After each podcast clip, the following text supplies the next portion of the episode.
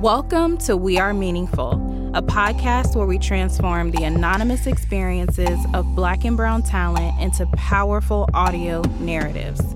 Each month, we center the dialogue around a common theme, providing you, our listeners, with the tools and resources you need to help navigate, grow, and thrive in corporate spaces. Our stories, experiences, and our voices are meaningful. We are meaningful.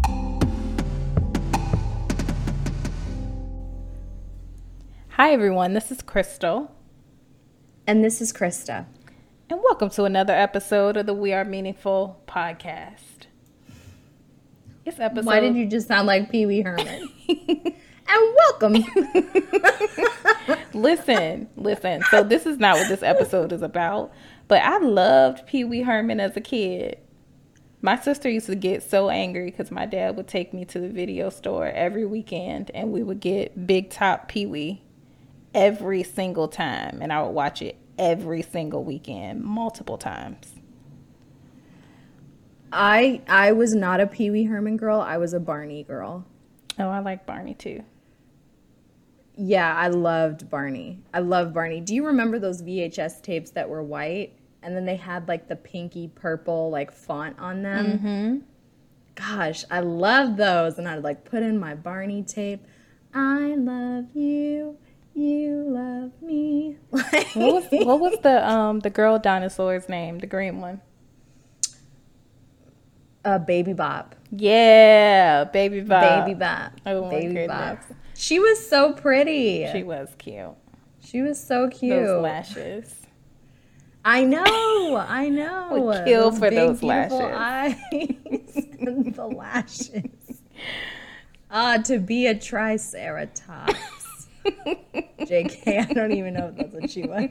Yeah, me either. No clue. What is it? The yellow one. BJ was a triceratops. Yeah. Was he? Okay. That was yes. her brother. How No, Barney was her brother. No, BJ was her brother.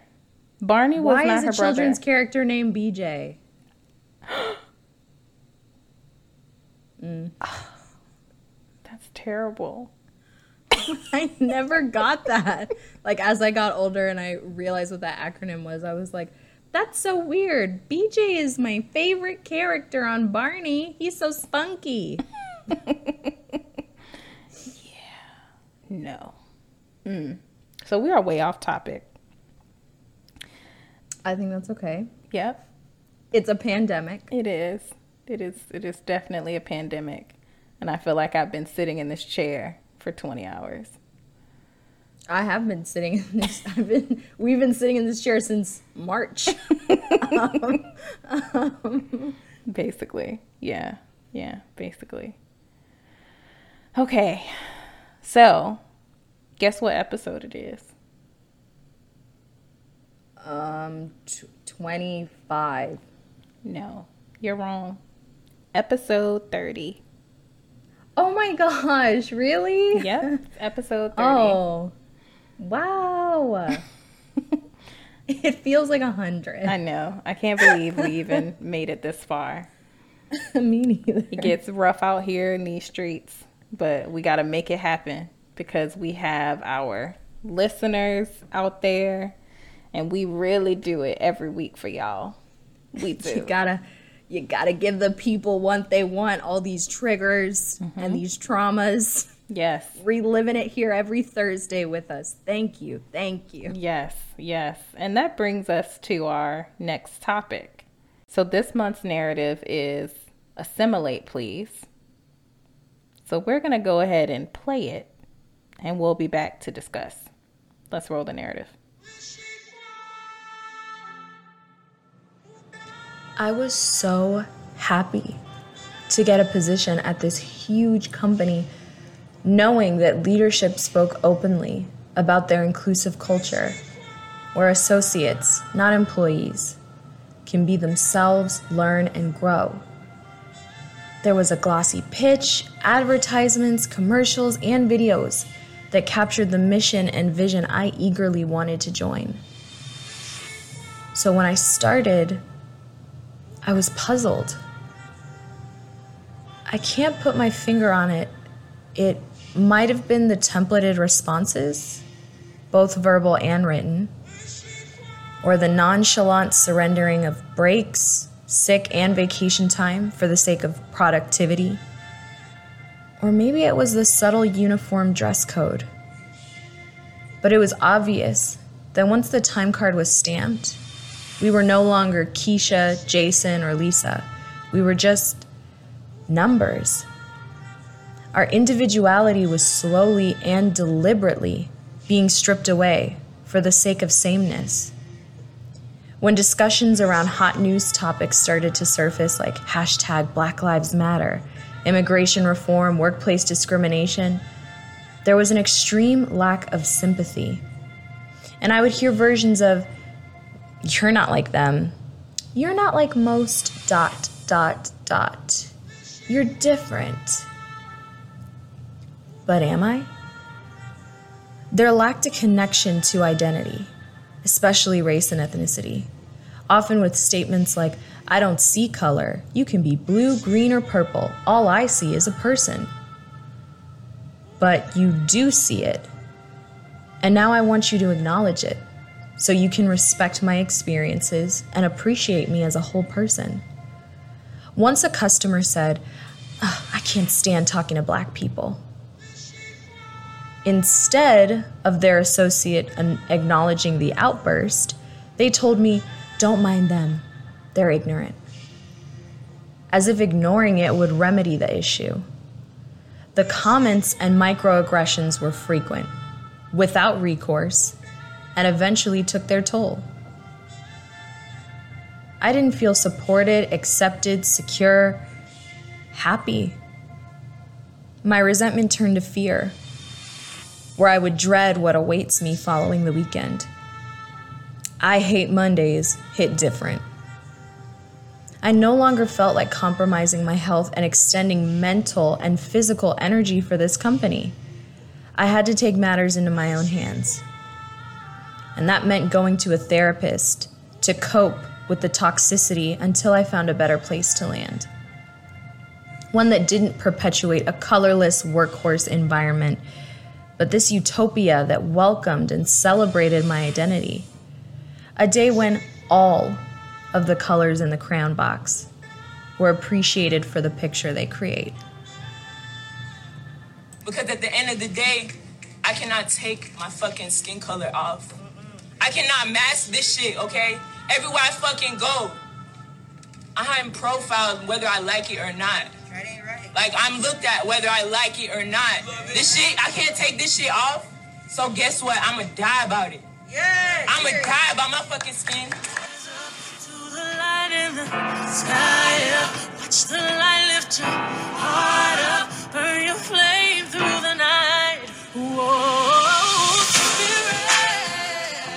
So, Krista, you've done it again.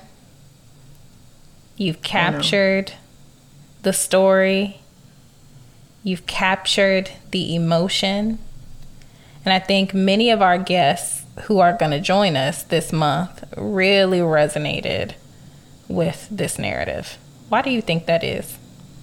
I think there's a couple of reasons. I think the first thing is that as any marginalized identity group, but especially as like black and brown women, right?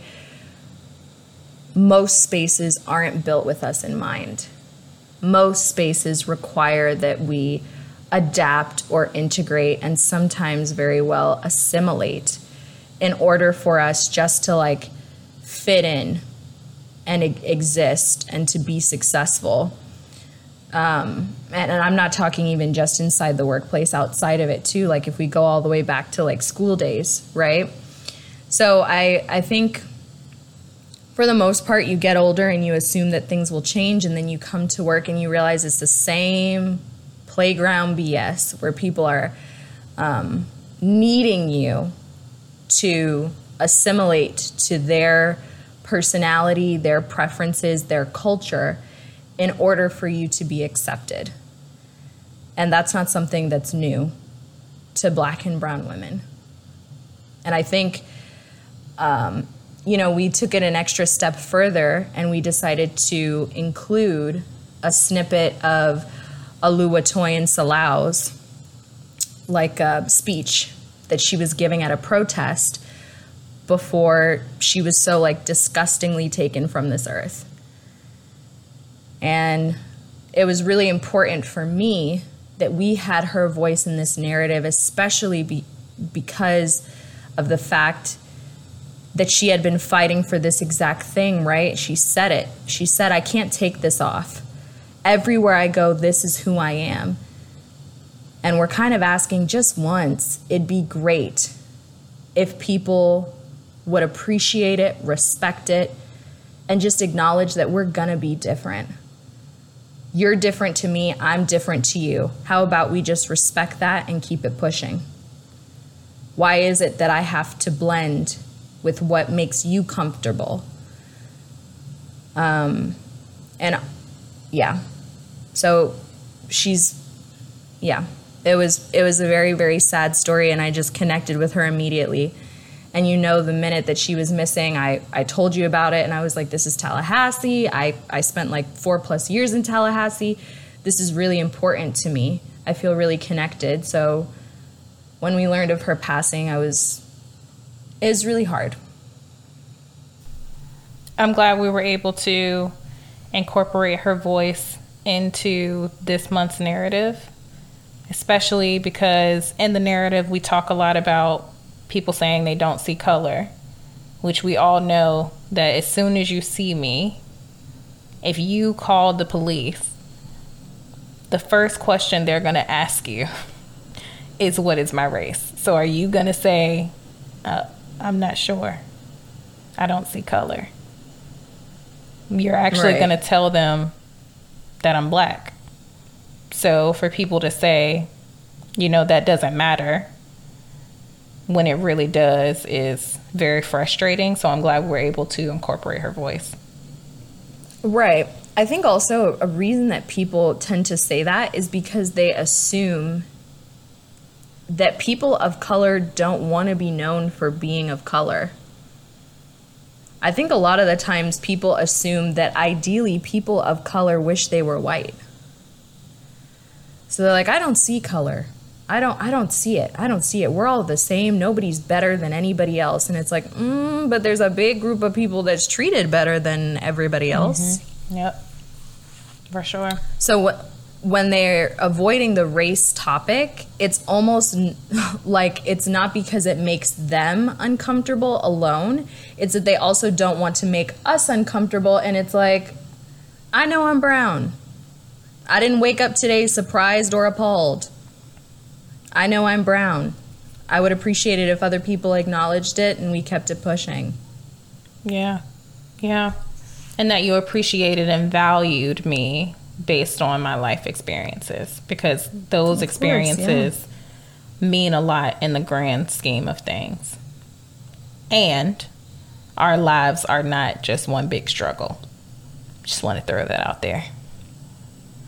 So when I hear the word assimilate, it's almost like a trigger word for me because it basically just says, I want you to be status quo.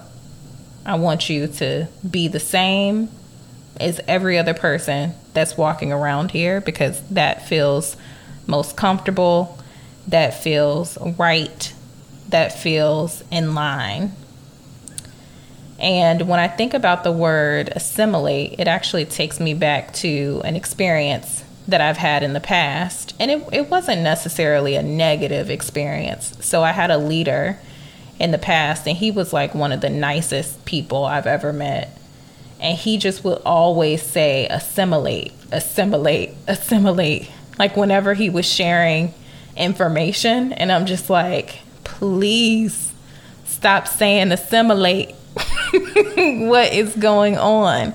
So I basically right. had to have a conversation with him to talk about what assimilate really means.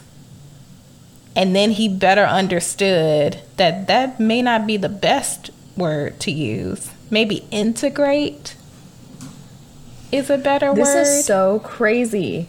I had this exact same experience at my first company where we were in like a call and it was like this really old white guy, and he just kept saying assimilate. And then eventually somebody else called it out because I was the only person of color in the room. Somebody else said it, and they were like, hey, I think that word isn't like socially acceptable anymore. And he got offended and he was like, why?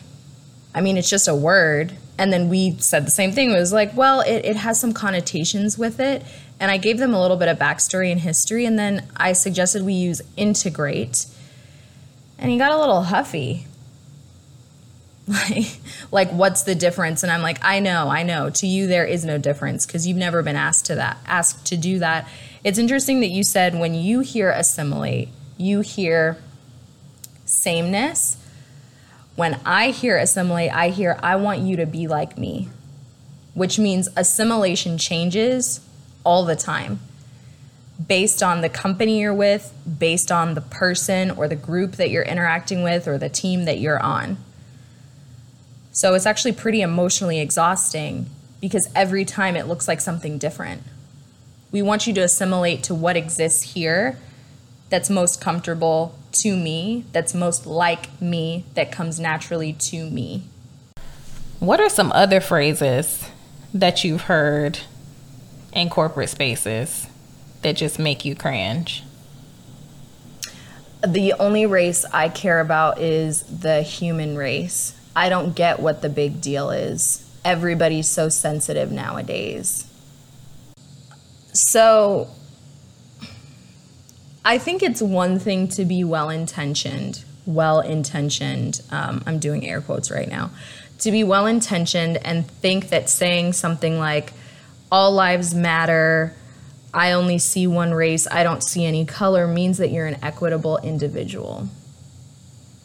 But there's a layer of dismissiveness and apathy that comes with saying things like this because, like we talked about at the beginning of the call, you're not willing to acknowledge and appreciate the differences and the cultures and the perspectives within those backgrounds once you try to whitewash everybody, right? Because that's essentially what's happening you're taking like a painting with all of these different colors and you're just painting with one white brush all over it in broad stroke, trying to make it all equitable and seem the same. But that's not how the world works, and that's definitely not how the system works, and that's absolutely not how your frickin' eye sockets work. So I think when people say things like that, when it sometimes it can be well intentioned like i mentioned but for the most part it definitely feels dismissive.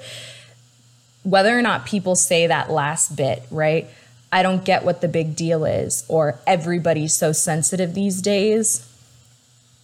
That means that you don't recognize the power that skin color actually has over our lives and even in your life. Mm. whoever you are that said that you don't take that power, that privilege, that lack of privilege seriously enough if you're willing to say something like that.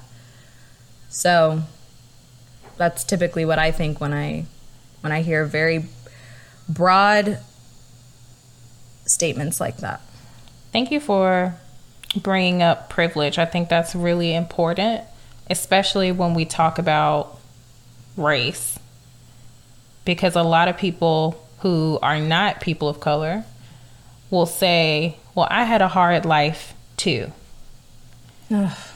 Not realizing that your life may have been hard, but the point of privilege or white privilege in general is that your skin color was not something that made your life hard.